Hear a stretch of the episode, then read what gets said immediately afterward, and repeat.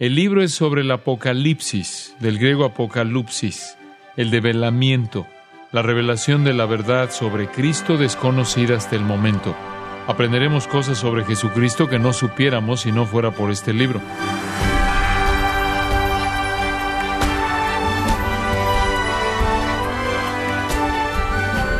Durante la década de 1970, en los Estados Unidos había un indio americano llamado Cody Ojos de Hierro, que salía en un anuncio de servicio público. En este anuncio, Cody remó descendiendo por un arroyo contaminado. Finalmente, llegó una carretera llena de basura. Inspeccionando la escena, Cody se dirigió a la cámara a explicar y a decir lo que había visto. Y un famoso participante en ese momento fue capturado con una lágrima rodando por su mejilla. Estimado oyente, mientras que el movimiento ecologista ha recibido un considerable impulso desde entonces, hay una amenaza para el planeta que relativamente pocos reconocen o toman en serio. Un día, Dios mismo causará una catástrofe ambiental generalizada que nadie será capaz de prevenir. Para entender a qué me estoy refiriendo, le invito a que se quede con nosotros aquí en Gracia a vosotros, cuando el pastor John MacArthur continúa su estudio titulado Un recorrido en avión por el Apocalipsis, y esto como parte de la serie titulada De regreso al futuro. Ahora llegamos al capítulo 4 y dejamos la era de la iglesia. Tenemos la iglesia en la tierra en los capítulos 2 y 3, de pronto aparecemos en el cielo en el capítulo 4.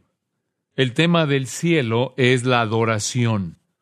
En el 4.1 leemos, Después de esto miré, y he aquí una puerta abierta en el cielo.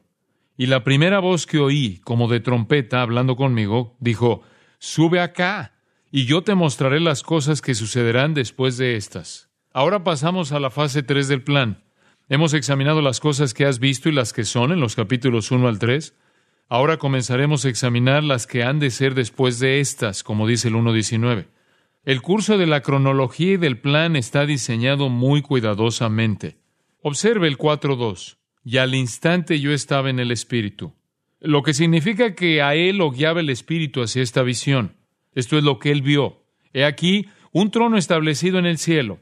Y la palabra griega para establecido supone la idea de permanencia.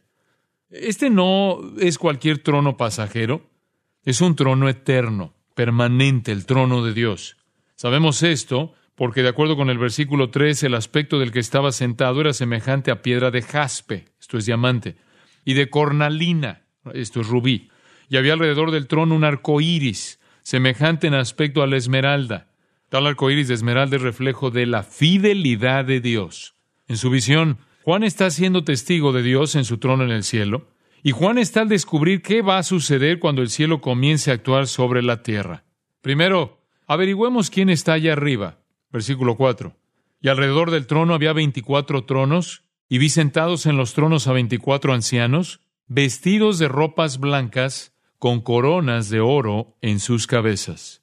Ahora bien, ¿quiénes son ellos? Yo creo que representan la iglesia de Jesucristo. Esta escena trata sobre una época de recompensas. El énfasis está en las coronas doradas en las cabezas de los ancianos. Veo esta escena como la iglesia en el rapto ahora completada en el cielo, reinando con Dios alrededor de su trono en gloria, luego de haber sido recompensada. Cuando Jesús viene a llevar la iglesia en el rapto, él dice en Apocalipsis 22, 12, He aquí yo vengo pronto y mi galardón conmigo. Creo que lo primero que sucede cuando seamos arrebatados es que nos elevamos al cielo y recibimos nuestras recompensas. Aquí están estos ancianos que llevan coronas, están sentados en tronos y usan ropas blancas. A la iglesia se le prometen los tres. No creo que los ancianos representan a Israel basado en el 5, 9 y 10, donde dice cantaban un nuevo cántico diciendo, digno eres de tomar el libro y de abrir sus sellos, porque tú fuiste inmolado y con tu sangre nos has redimido para Dios de todo linaje y lengua y pueblo y nación, y nos has hecho para nuestro Dios reyes y sacerdotes y reinaremos sobre la tierra. Los que han sido redimidos están cantando esa canción.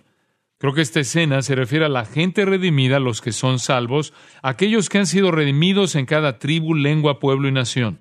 Según yo lo veo, no puede referirse a los ángeles, No puede referirse a santos de Israel, por lo que debe referirse a la iglesia. La visión continúa ahí en el 4.5. Y del trono salían relámpagos y truenos. Entonces Juan ve de nuevo la visión del Espíritu séptuplo ante el trono divino.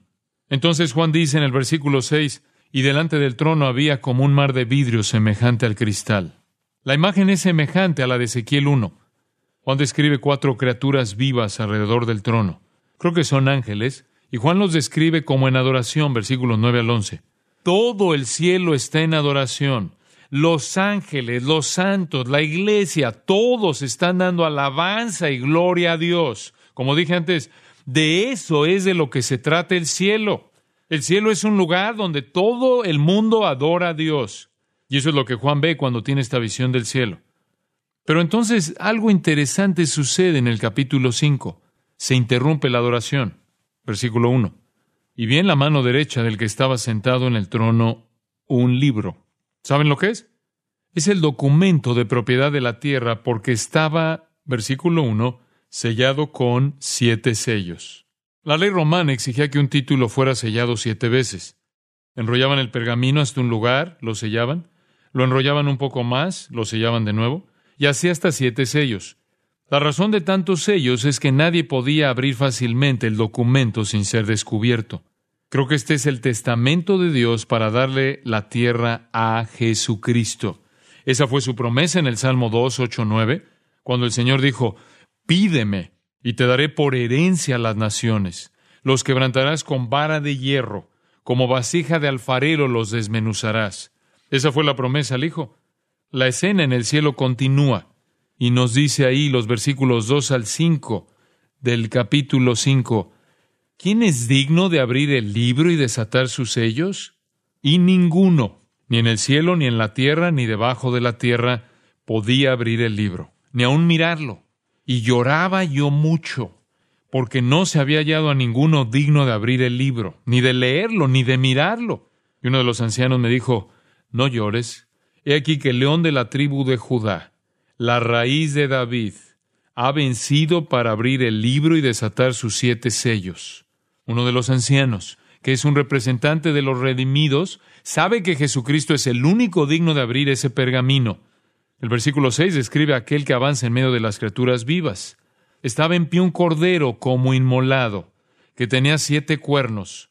Esto significa poder pleno. Siete significa plenitud. El cuerno del animal hace referencia al poder. Y continúa, y siete ojos, que se refieren a sabiduría perfecta, los cuales son los siete espíritus de Dios, de nuevo el Espíritu Santo. Versículo 6 lo indica. Con que aquí está Jesucristo, lleno de sabiduría del Espíritu de Dios y lleno de poder, versículo 7, vino y tomó el libro de la mano derecha del que estaba sentado en el trono. Tengan este valioso versículo en mente, subrayenlo varias veces, marque el desarrollo de todo lo que va a suceder. Jesús toma el pergamino y va a tomar de nuevo a la tierra. El paraíso será recuperado. ¿Qué creen ustedes que sucede en el cielo como resultado? Versículos 8 al 14 indican que provoca mayor adoración. ¿Por qué está tan emocionado el cielo? Están cansados de la rebelión en la tierra.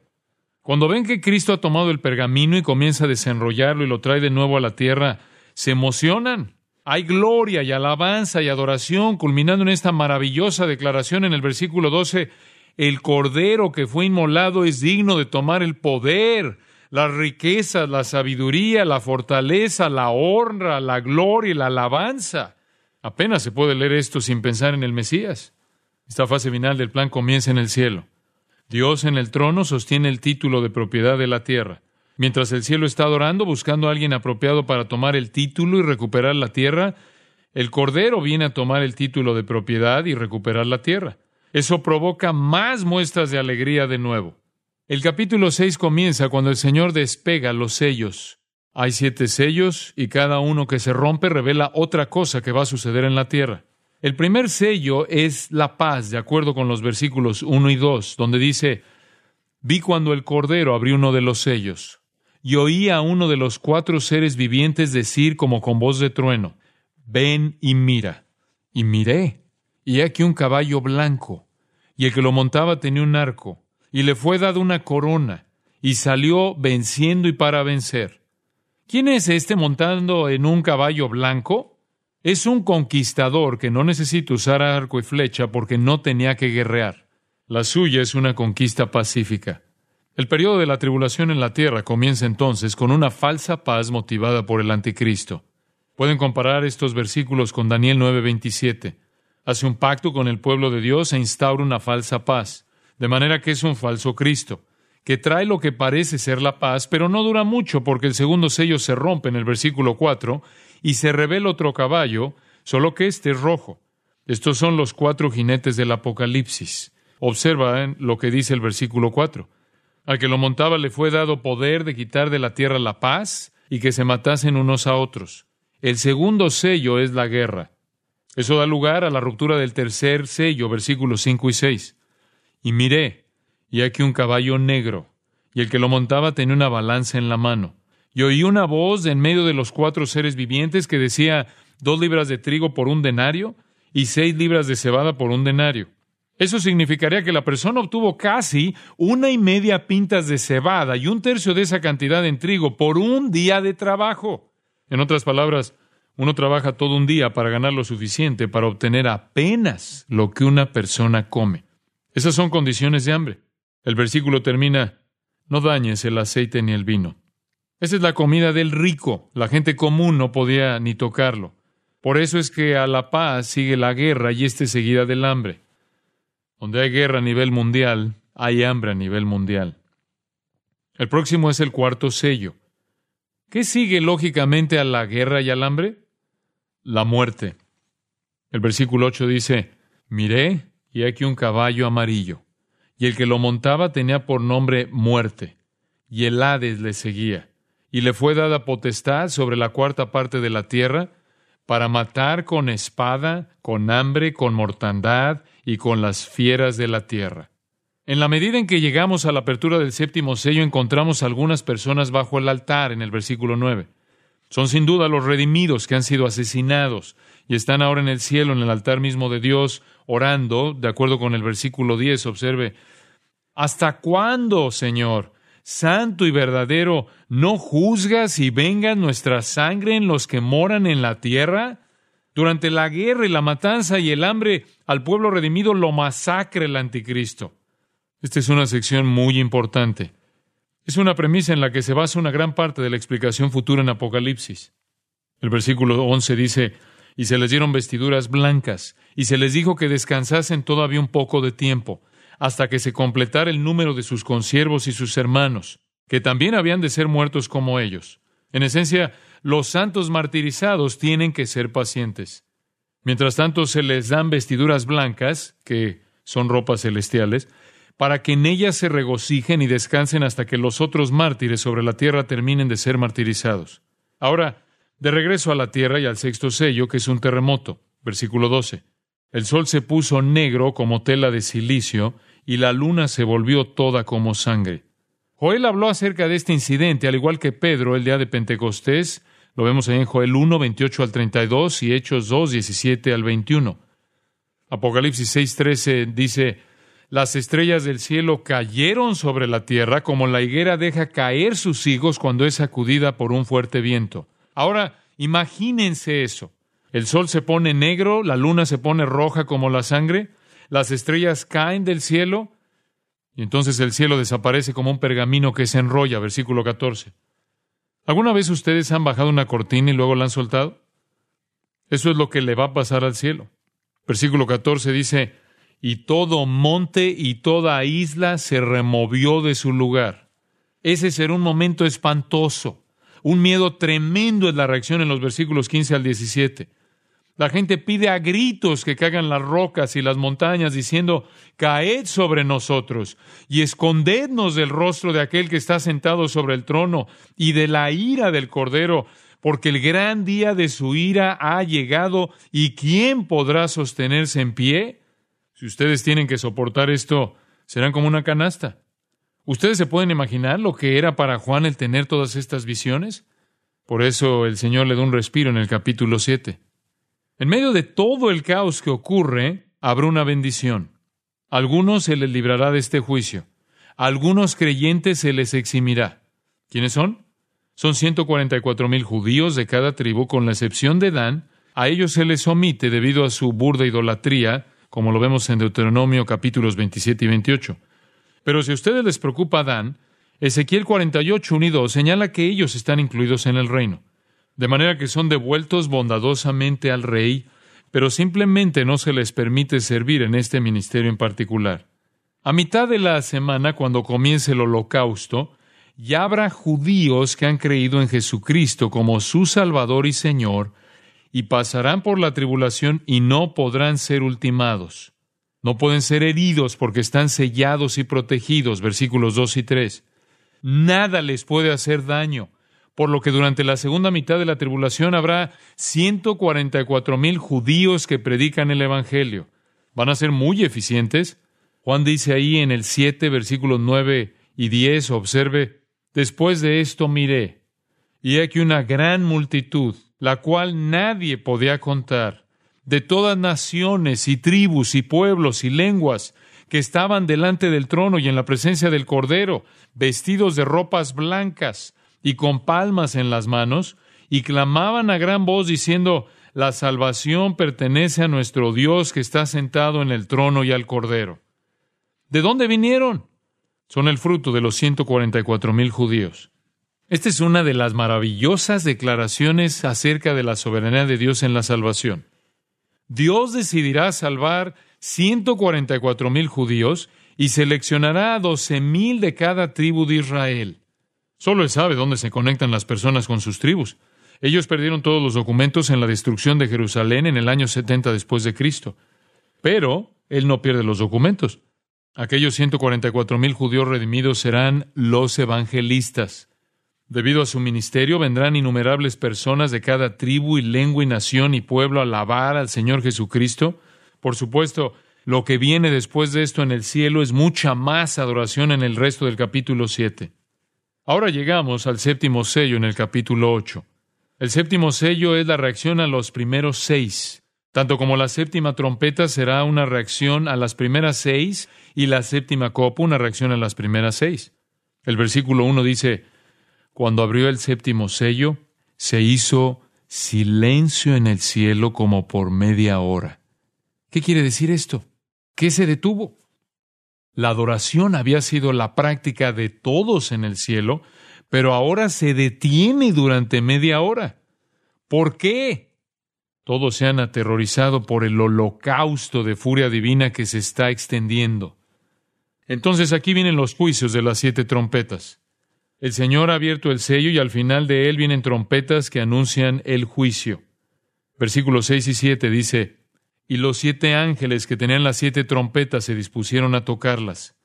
El primer ángel tocó la trompeta, y hubo granizo y fuego mezclados con sangre, que fueron lanzados sobre la tierra y la tercera parte de los árboles se quemó, y se quemó toda la hierba verde. Ese es un juicio a la vegetación, y un juicio a la vegetación es un juicio al hombre porque él no puede vivir sin vegetación en la mayoría de los lugares. Es también un juicio a los animales porque ellos no pueden vivir sin vegetación tampoco. Juan continúa, versículos 8 y 9. Observe. El segundo ángel tocó la trompeta, y como una gran montaña ardiendo en fuego fue precipitada en el mar y la tercera parte del mar se convirtió en sangre, y murió la tercera parte de los seres vivientes que estaban en el mar, y la tercera parte de las naves fue destruida. Imagínense esto. Dios juzga, y un tercio de la vegetación desaparece, un tercio del mar se vuelve como de sangre, y la tercera parte de las criaturas del mar mueren. Entonces, flotando en un tercio de los mares del mundo está este desorden maloliente, podrido y putrefacto. El hombre no fue capaz de reconocer el regalo de Dios en la creación y por eso Dios se la quita. El hombre no fue capaz de darle a Dios la gloria por las cosas maravillosas que él había hecho, la hierba verde, las plantas y los árboles, el mar y todos los seres vivos que están en él. El hombre no glorificó a Dios y por eso Dios se lo quita. Entonces la tercera trompeta suena en los versículos 10 y 11. Observe lo que dice. Y cayó del cielo una gran estrella ardiendo como una antorcha, y cayó sobre la tercera parte de los ríos y sobre las fuentes de las aguas. Y el nombre de la estrella es Ajenjo. Y la tercera parte de las aguas se convirtió en ajenjo y muchos hombres murieron a causa de esas aguas, porque se hicieron amargas. Luego este es el juicio al agua de beber. Todos los manantiales del agua de beber se han puesto amargos, y un tercio de ella es destruida como el resto. La cuarta trompeta suena en el versículo 12 y se oscurece una tercera parte del sol. ¿Ustedes saben qué efecto tendrá eso sobre el calendario y sobre la vida diaria? No sé la clase de caos que eso provocará. Asimismo, dice el versículo 12, la tercera parte de la luna y la tercera parte de las estrellas, para que se oscureciese la tercera parte de ellos, y no hubiese luz en la tercera parte del día, y asimismo de la noche. Es probable que el cielo se llene de raros eclipses. Entonces Juan dice, versículo 13, oí un ángel volar por en medio del cielo, diciendo a gran voz, ay, ay, ay de los que moran en la tierra, a causa de los otros toques de trompeta que están para sonar los tres ángeles. En el capítulo 9, la cuarta trompeta suena y cae una estrella del cielo, de acuerdo con el 9.1. ¿Cuál es el significado de eso? Es Lucifer, y él tiene la llave del abismo sin fondo. ¿Ustedes saben quién está en el abismo sin fondo? Son demonios que han sido arrojados allí por Dios. Pero Lucifer obtiene la llave y baja para abrir el abismo sin fin. ¿Qué va a suceder? todos esos demonios que han sido arrojados allí por miles de años van a salir finalmente. El versículo 2 dice, subió humo del pozo como humo de un gran horno, y se oscureció el sol y el aire por el humo del pozo. Cuando salen son como langostas, exactamente como una plaga que barre la tierra, como lo vemos en el 3. ¿Ustedes saben por qué la tribulación va a ser una época terrible?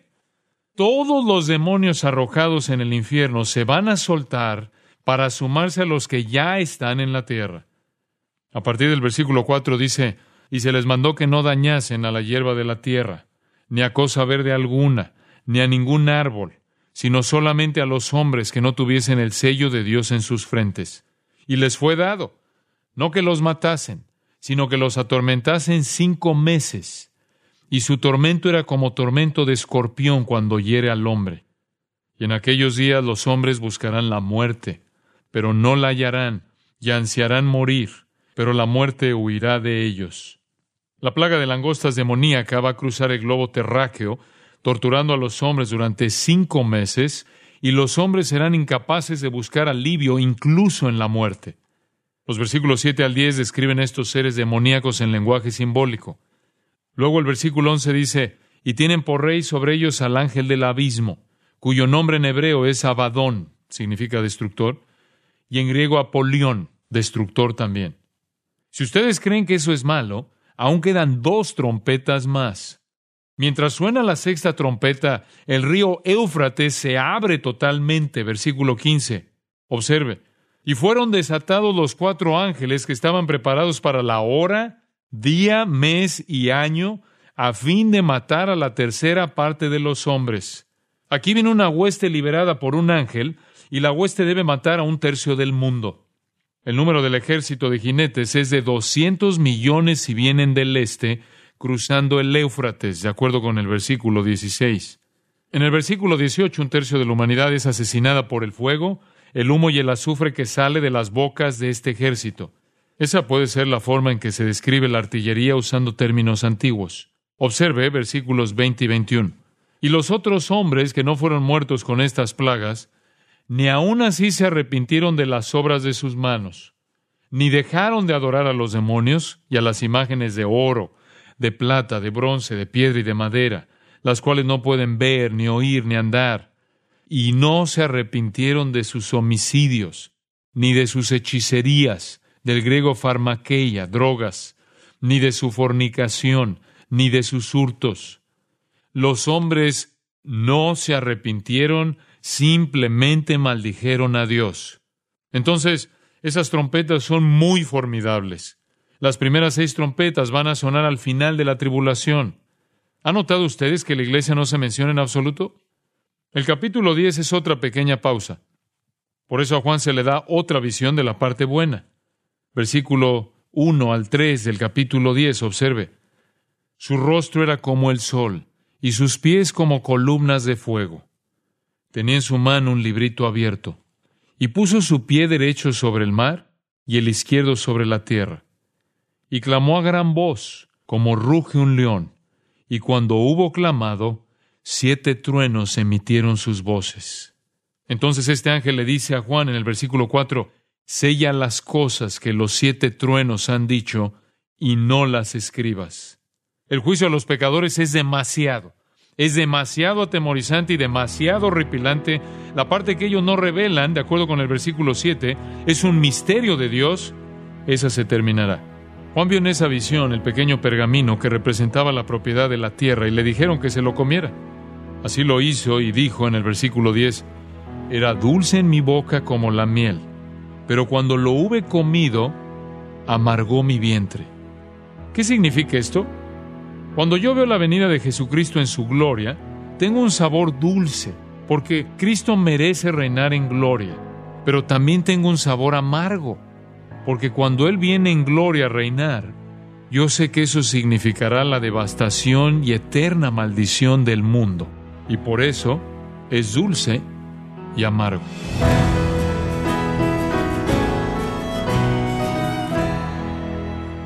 Ha sido John MacArthur, destacado maestro bíblico, aquí en Gracia a vosotros, finalizando su lección de hoy titulada Un viaje en avión por Apocalipsis, que forma parte de la serie titulada De Regreso al Futuro. Si desea estudiar a profundidad este tema, tenemos a su disposición el libro La Segunda Venida, que le mostrará la verdad acerca del regreso del Señor Jesucristo, exactamente como la palabra de Dios lo describe. Para adquirir una copia, visite nuestra página en gracia.org o acérquese a su librería cristiana más cercana. Recuerde, estimado oyente, que usted puede bajar todos los sermones del pastor John MacArthur que tenemos gratuitamente o adquirirlos si quiere usted obsequiarlos a otros en nuestra página en gracia.org. Si tiene alguna pregunta o desea conocer más de nuestro ministerio, como son todos los libros del pastor John MacArthur en español o los sermones en CD que también usted puede adquirir, escríbanos y por favor mencione la estación de radio por medio de la cual usted nos escucha en gracia a vosotros.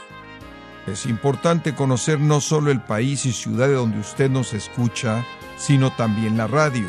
Para quienes contactan nuestro ministerio por primera vez, pueden solicitar una copia del mensaje de promoción sin costo alguno, un mensaje por oyente únicamente. Si usted vive en los Estados Unidos o Puerto Rico, escríbanos a Gracia Vosotros, P.O. Box 4000, Panorama City, California 91412. O puede escribirnos a través del siguiente correo electrónico radio arroba Queremos agradecerle su tiempo y sintonía en nombre de John MacArthur y del personal de este organismo e invitarle para que nos acompañe en la próxima edición y así juntos continuar desatando la verdad de Dios un versículo a la vez en gracia a vosotros.